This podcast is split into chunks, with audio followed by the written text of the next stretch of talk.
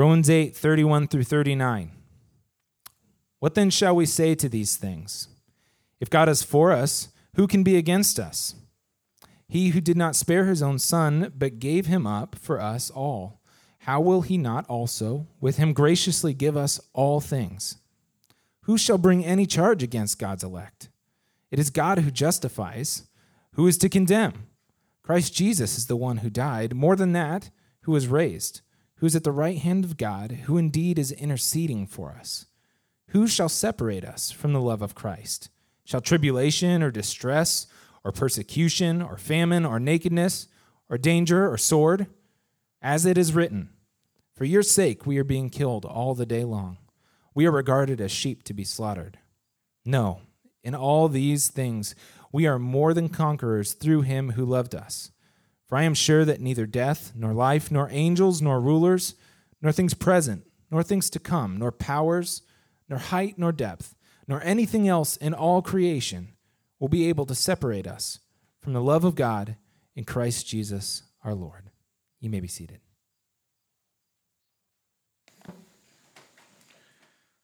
We've been in Romans for a few months now, and if you remember, I said that when school year the school year came, we would be taking a break from Romans, and that was it's true partially. I said we'd be going back to Genesis. That part was a lie, unintentional, uh, as it was. I must confess that was a lie. We will not be going back to Genesis here uh, in the next couple of weeks. We will actually be taking um, five weeks to go through Matthew 18, starting next Sunday.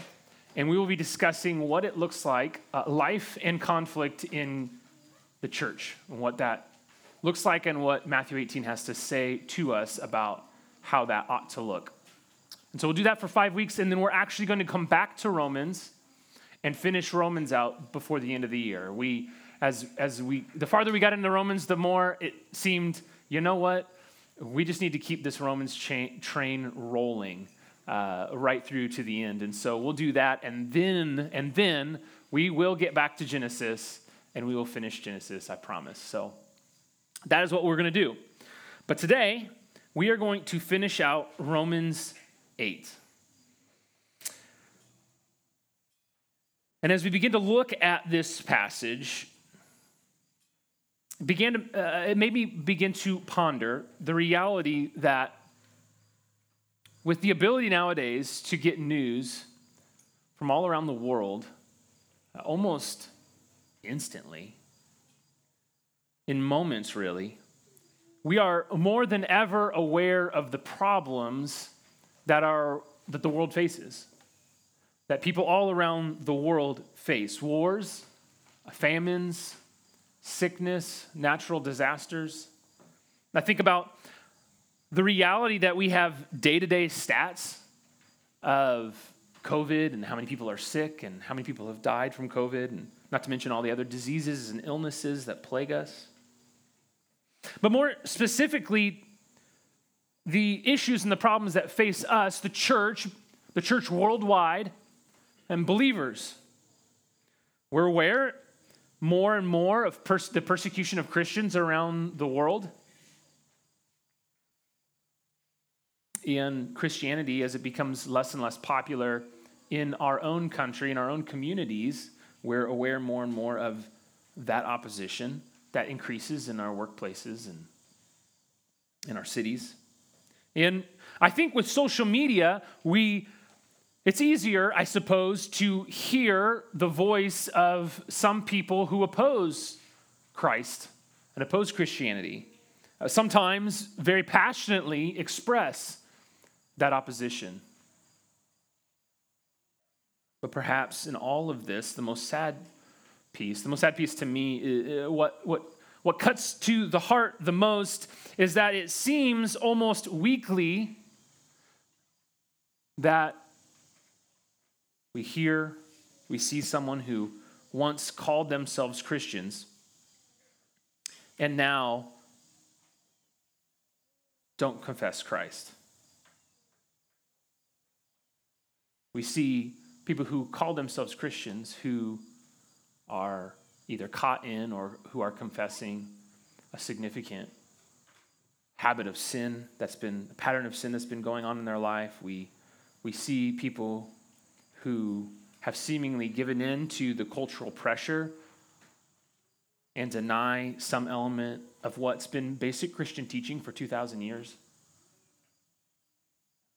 Most painfully is when this kind of thing lands close to home with friends and family. I went to a Christian college. It's been a few years now, I guess.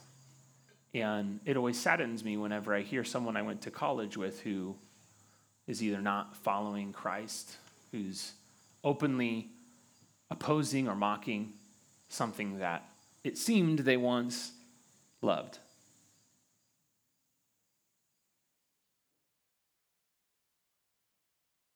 The question that comes to my mind is what then shall we say about these things? What, should, what then shall we say about these things? You see, the Roman church that Paul is writing to, Paul himself is no stranger to suffering. He's no stranger to trouble. He's no stranger to opposition to Christianity, right? Now, they know better than us, certainly, what persecution looks like, what suffering for Christ looks like. When Paul says these things in verse in this very first verse in verse 31, what is he referring to? the troubles that they have? Is he referring to Romans 8, 29 through 30, this wonderful, wonderful passage that declares that those whom he, that God foreknew were predestined to be conformed to the image of his son, that, that we might be the firstborn, that he might be the firstborn among many brothers, and those whom he predestined are called, and those whom he's called is, is justified, and those whom he's justified, he's, he's glorified. I mean, are those the things? Yes. But not only those things, but I think he's referring at least to everything that he has said since the beginning of chapter 5. You see, all of chapter 5 of Romans through chapter the end of chapter 8 is, is a sort of unit in his letter. If we go back to chapter 5, verses 1 through 11, what you'll see there is a lot of the same themes that we find here at the tail end of chapter 8. He says, he starts that by saying, We're justified by faith alone. And that means that we have peace with God. It means that we have hope in God. It means that God really loves us. Not a love that's based on some redeeming quality in us, but the kind of love that's unchanging because it's based in his unchanging nature because he died for us out of love for us when we were sinners, not when we were so great. But he doesn't leave us as sinners. Paul goes on through chapter 6 and through and 7 and he says he doesn't leave us as sinners. He makes us dead to sin through Christ. He makes us alive to Jesus, alive by the Spirit. He gives us his Spirit who begins to sanctifying work in us. And though we continue to struggle, he continues to work in us through that. And that at the beginning of chapter 8, it says, even still, even though we struggle, there is no condemnation for those who are in Christ Jesus. He doesn't only justify us, friends, but he makes us his children. He adopts us into his family. And yet, if you go back to the beginning of chapter 5, verses 3 through 5, what do you find there? We shouldn't be surprised that here at the end of chapter 8, we're talking about the suffering that we face because back in chapter 5, Paul says, not only that, but we rejoice in our sufferings, knowing that suffering produces endurance. And endurance produces character, and character produces hope. And hope does not put us to shame. Why? Because God's love has been poured out into our hearts through the Holy Spirit who has been given to us. The hope we have doesn't put us to shame, not because of anything that we've done, but because God has poured out his love on us, church. And so here's my question for you today I don't know where you're at. I don't know what kinds of sufferings you're facing, what difficult things you've gone through, but day in and day out, what wins your head and your heart? Is it your suffering or is it God's love? Day in and day out. In your own heart and mind, in the battle that's going on inside of you, what wins the day for you? Is it your suffering and the pain and the circumstances that you're facing, or is it God's love for you? What wins? And so when I ask the question, what then shall we say to these things? Is it God's love over the sufferings of this present life that you see? Or do you perceive that the sufferings of this life are winning the battle? Here's Paul's point in the end of this chapter, and this is what I want you to walk away with this morning. God's love is unbeatable. God's love is unbeatable. The overpowering, unchanging, reliable love of God for his children. Let me pray. And let's look into this passage this morning. Lord God, we confess our sinfulness and our rebellion to you. We confess that even when we put our faith in you, that there are these areas of our life where we find ourselves not believing. We find these pockets of unbelief. We bring those to you this morning. We surrender them to you, and we pray that your Holy Spirit would work in those areas, that you would take our unbelief and turn it into belief, God. Lord, we, we know that there's a lot of difficulties in this world, and it seems to be growing in some places, in some ways. Lord, I pray that you'd give us the strength to face those things, and that, that strength would be based in the reality and truth of your love for us when, when we were far from you. But I pray that we would be revived and refreshed by the, the truth of your unbeatable love this morning. I pray all these things in your name. Amen.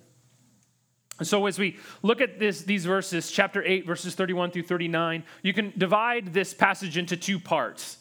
Verses 31 through 34, they give us a series of questions, a sort of lightning round of questions and answers that bring to light the reality that God is for those whom he loves. God is for those he loves.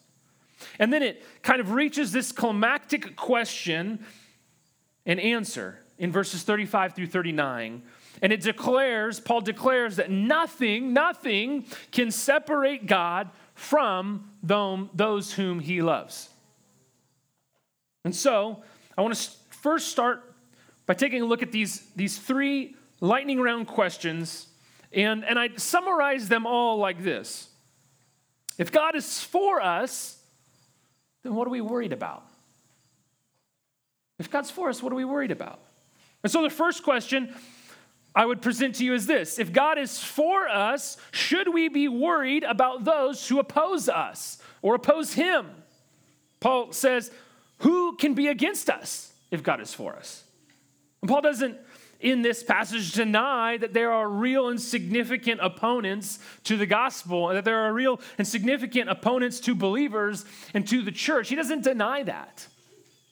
He doesn't deny that it's painful. It's, he doesn't deny that it's difficult. He doesn't deny the temptations that come along with that. Those are real troubles. Yet in verse 35, as it, it will show us, that opposition comes in a variety of places and it comes in a variety of intensities, but by comparison to God, we have no reason to be concerned. We have no reason for ultimate concern. Those powers cannot foil God's plans. It brings to mind two examples in, in church history.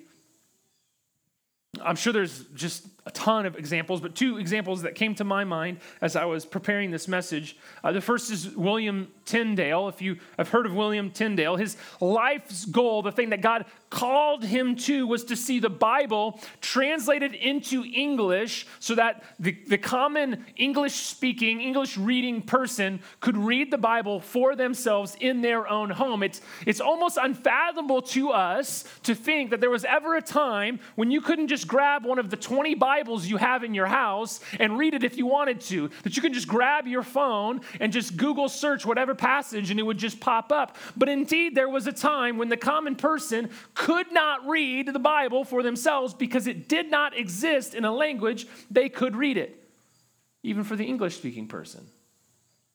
And God put it in William Tyndale's heart to see it translated. God gifted him with this ability with language to be able to do that. And yet, he faced extreme persecution for pursuing that end. He ended up living a good portion of his life on the run across the sea from England and Europe, translating the Bible in secret, and then shipping it secretly back over to England to people so they could read it. He saw multiple of his close friends die helping him in this endeavor. And eventually they would track him down and they would kill him. But you know what? You know what he did? He translated the Bible into English and he smuggled hundreds, if not thousands, of Bibles into the country. God did it. God did it. John Bunyan is another great example. He was arrested for preaching the gospel, kept from the people, from the church he loved, for, from his own family for over a decade. And, and, and I imagine he must have thought as he sat in that prison year after year after year, that he, he must have prayed, God, I could, I'm a pretty decent preacher. I could do a lot of things for you if you would just get me out of this jail cell.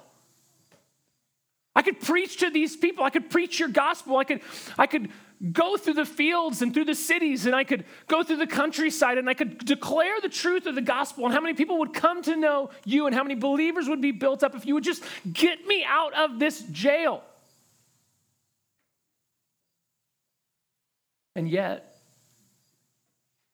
the time he spent sitting in that prison, it came to his mind to write the book of Pilgrim's Progress, which turns out to be the second, if I understand it correctly, the second most sold book in English after the Bible in the history of printing and selling books. And through it, countless believers have been encouraged and challenged for centuries.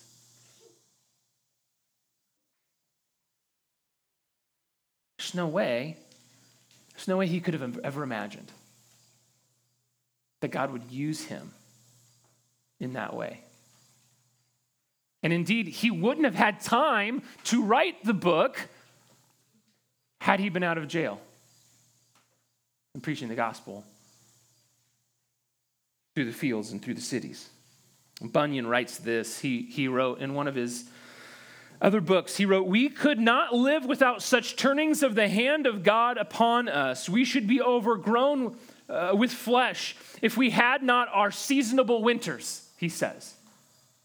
Our seasonable winters, our times of suffering, our times of pain. He continues, It is said that in some countries trees will grow, but will bear no fruit because there is no winter there. It is said that in some countries, trees will grow, but will bear no fruit because there is no winter there. Let me tell you, church, the pain and the suffering and the difficulty that you face, it may be God's hand turning you and refining you and pruning you so that you can be more fruitful, so that we can be more fruitful for Him. Real spiritual fruit.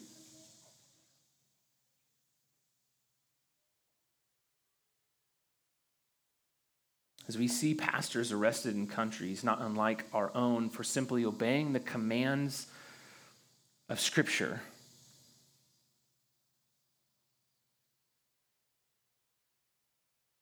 That could, that could fill us with fear.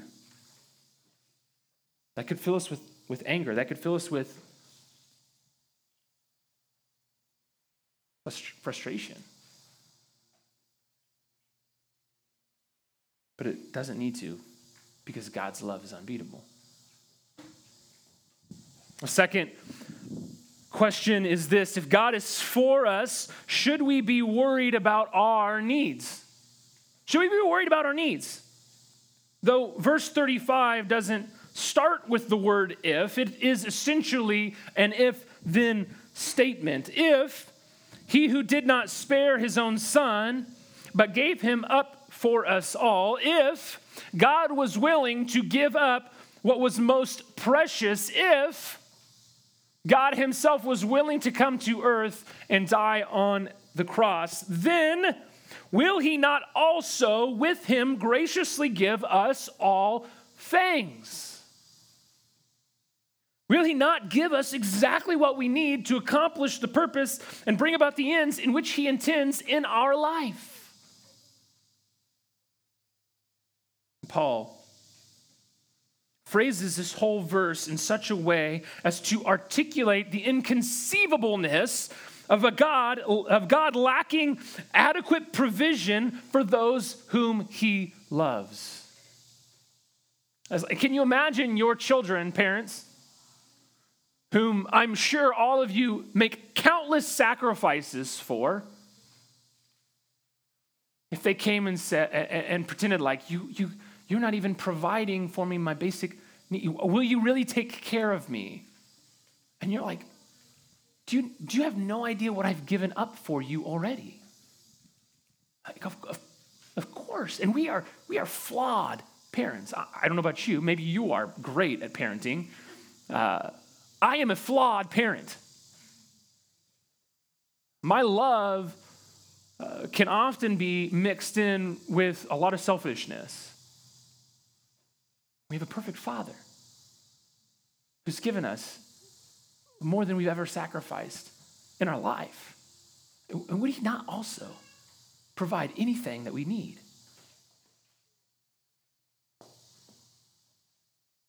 Are you, are you starting to see here the logic, this bulletproof logic that Paul is presenting to us. If God is who he says he is, if he really has done what he said he's done, if it's based not on my actions, but on God's actions, as Romans has reiterated time and time again, then even though our sufferings and our troubles are quite real, and let's be honest, friends, Paul knows firsthand what it means to not have what we would consider basic needs.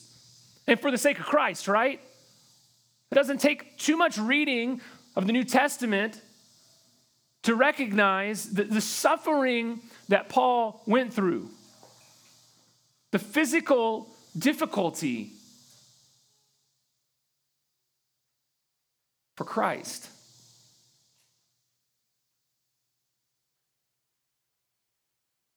And yet, if our sufferings and our troubles seem to be winning, I would contend, I would, I would argue with you that the problem isn't with God or with God's ability, the problem is with our perception and our understanding of the situation.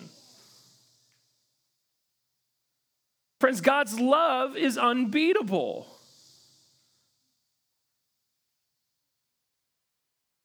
So, if God is for us, should we worry, be worried about uh, those who oppose us? No. Should we be worried about our needs? No. But what what if our concern isn't something outside of us? What if our concern is something inside of us? What if our concern is, is us, something we've done? If God is for us, should we be worried, friends, about our own guilt, about our own issues? Paul asks two related questions that build on each other. Who shall bring any charge against God's elect? Who is to condemn them? That is to say, those he has elected, those whom he has chosen to set his love upon, who can bring any charge against them? Now, the question may come up here, but wait a second, Cody. Doesn't God love everyone? I thought God loved everyone. You hear people say today, you know, love is love.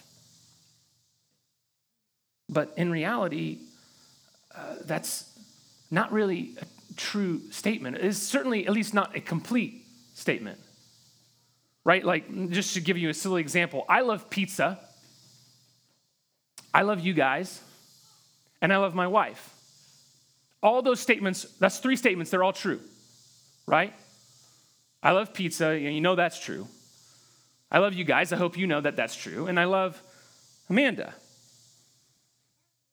But they're not all true in the same way. They're not all true to the same intensity. Same is true with, and if they were true in the same way, you would say, I've got issues, right? like that would be a problem.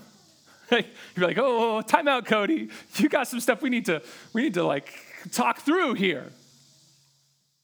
And yet, when we think about God, we, uh, It's like a different filter that we run that through. There's a sense in which God loves all of creation, but he chooses to set his love in a covenantal and salvific way on his bride, the church. And it,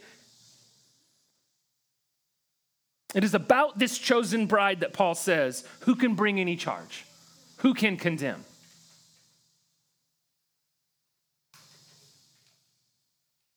Now, you might say, well, I, I can't believe in a God who doesn't love everyone exactly the same way. I just I can't do it. And I think F.F. Bruce, the biblical scholar, rightly says that a statement like this doesn't tell us anything about who God is, it only tells us something about who you are.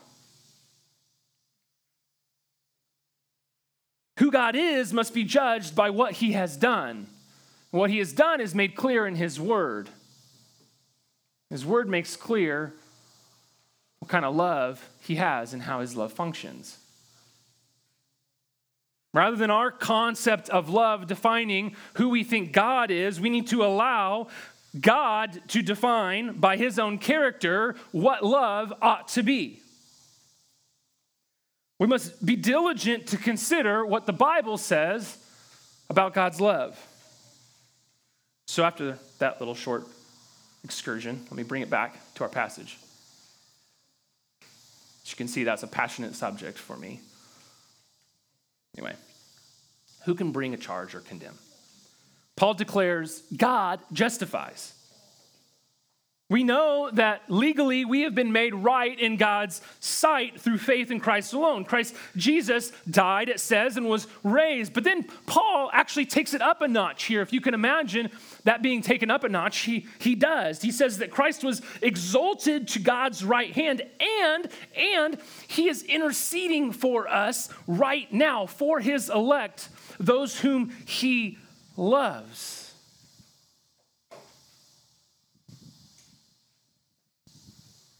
So, whether, friends, it's your own memories, sins that you've committed, things that you've done that you regret that you wish you hadn't done, you wish you could go back in time and you could change it, whether it's someone else that continues to bring up that past, whether it's Satan himself, Jesus is interceding for you and he is blocking every single accusation that is brought against his people. You understand? Christ himself sits at God's right hand. He's like Dikembe Mutombo. He's like, no, no, no, not in my house. Accusation, accusation, get out of here. Ain't happening. Point is this, guys. The devil, the world, the flesh, they come against us. Our circumstances can be difficult and painful.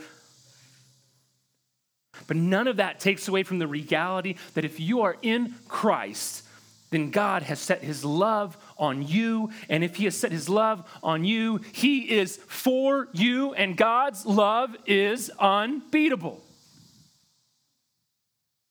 You can't beat it, I can't beat it, no one can beat it. But one other question remains, and in some ways, it's kind of this climactic question of this whole section. And, and if you grant Paul's logic that God is for those whom he loves, the question that we ask ourselves, or we may ask ourselves, is can something then cut us off from God's love? What if we get separated? And you know, from our perspective, that's kind of understandable because we see people who seem to profess true love for one another one day and then toss it out the window the next day. We ourselves experience strong feelings of love one day only for it to wane on another, right? But what we will see is that Paul's resounding point is that we cannot, cannot be separated from God's love because it doesn't depend on us. It doesn't depend on any earthly circumstance, but it depends on God and God alone who is sovereign over all things. He doesn't change, and nothing can stand against his purposes. Nothing. Might say, well, Cody, I don't know. Like, I, I don't know if you've watched the news lately. I, I probably haven't, just so you know. But I don't know if you've watched the news lately, and there's some pretty terrible things out there. Like, there's some pretty rough stuff. Are you so sure?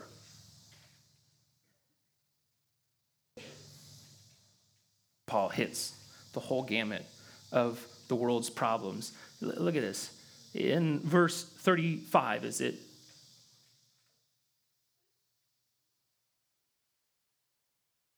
What about tribulation, distress, persecution?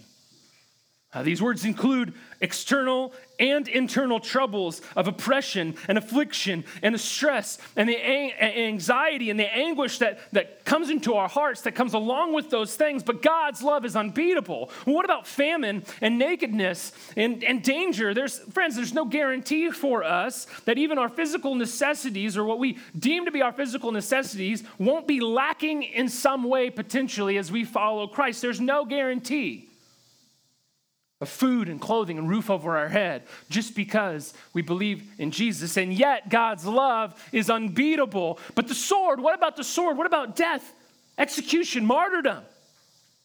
Friends, God's love is unbeatable. Paul hits all the things. In fact, he's experienced all of these things. Well, except for one of them, yet he will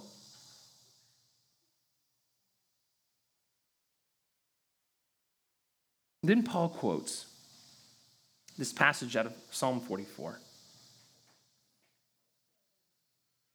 For your sake, we are being killed all the day long.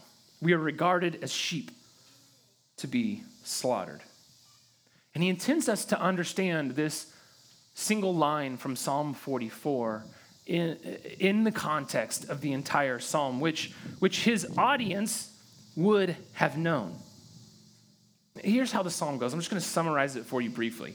It opens by looking back on all the wonderful things that God has done on behalf of his people in history. And then it and then it shifts and it begins to detail the current persecution that his people are facing and and, and all that ramps up to this verse, verse 22 of Psalm 44.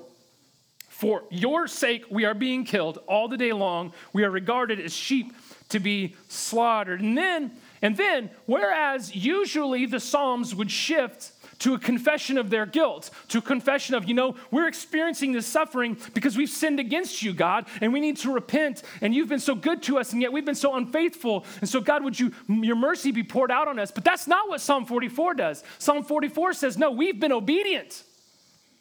We've been faithful to you, God. Search us and see that we have been committed to you. You see, Psalm 44 is actually upholding their obedience. Their suffering here It's not a suffering because of their disobedience. It's not a suffering that's come upon them because of their own sin. It's a suffering that they are having while being obedient to God. And it finishes with this cry for help God, would you save us again? And I think that this psalm it shows us a few things. There's a few things that Paul is wanting to bring to the attention of his readers. First, first that suffering shouldn't be a surprise. God's people have experienced it through the centuries. At all times, they've experienced all kinds of troubles. A second, that we will experience suffering that's not due to our disobedience, but actually is because we're faithful. Indeed, this word in this passage for tribulation, it's what, it's what Jesus says, promises to his disciples in this world you will have trouble, you will have tribulation, same word. So we see John talking about, and he uses the same word in Revelation. Paul uses the same word in his letters, that, that we will have these tribulations all throughout because we are disciples. But, but here's the big one. Here's, here's the big point that he's trying to bring out that, that the trials we experience, the trial, friend, that you are in right now, it is not the end of the story. It is not the end of the story. Our hope is in God, and we can cry out to Him, and He is faithful, and He will be faithful again because God's love is unbeatable. So, is suffering the end of the story? No, he says. No, in all of these things, this time, these things refers to the suffering. Can they separate us from the love of Christ? No. Not only that, but actually, we are more than conquerors. The word for more than conquerors here, it's actually hyper triumph. It's like a literal translation of it. It's like we don't just su- we don't just win with Jesus, we super win. I don't know what that means, but like we win big. You know? Not only do they not beat us, but God actually takes it and turns it for good. We're more than conquerors. But it's not it's not us that causes that triumph.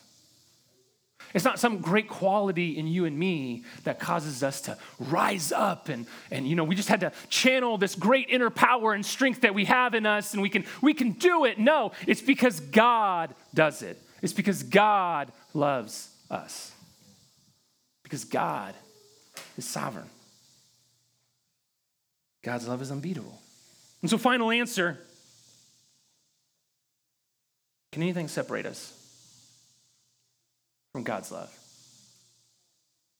Paul, what's, what's, the, what's your final answer? Is this your final answer? Paul says, Yeah, this is my final answer. No, nothing, nothing, nothing can separate us from God's love. Nothing in life or in death, no angel, no ruler, nothing in the present, nothing to come in the future, no power, no height, nor depth. As he as he's gotten everything, just in case he thinks, in case I've forgotten something, uh, nothing in all creation. I just just this is my junk drawer uh, of, of the verse, you know, like just in case I didn't catch something, I'm just gonna throw this in here. Nothing, nothing at all, nada. Friends, I want to remind you that all creation includes you. It includes you. Some of you live with overwhelming anxiety that at some point you will do something that will disconnect you from God's love. I know, because I've talked with you.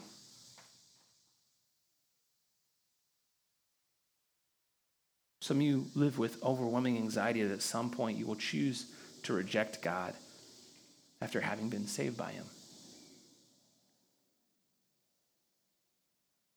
And while Paul does tell us to live out our faith, to work out our faith, you're concerned that it's your job ultimately to preserve your salvation and to stay in God's good graces of His love.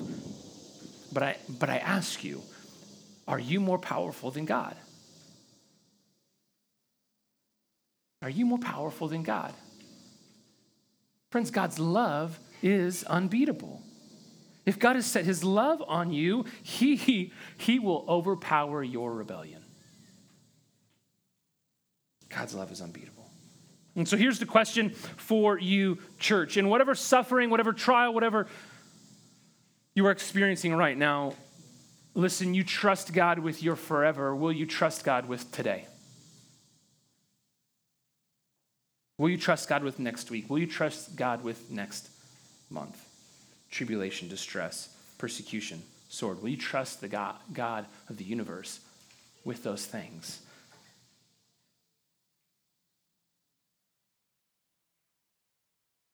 Will you look to them or will you look to the peace and the hope and the love of God that are ours in Christ Jesus because he justified us by his death, and the Father has adopted us through faith in Christ into his family, and, and he's given us the Holy Spirit who fuels and guides us every single day. Will you trust in that instead? Will you look to that instead?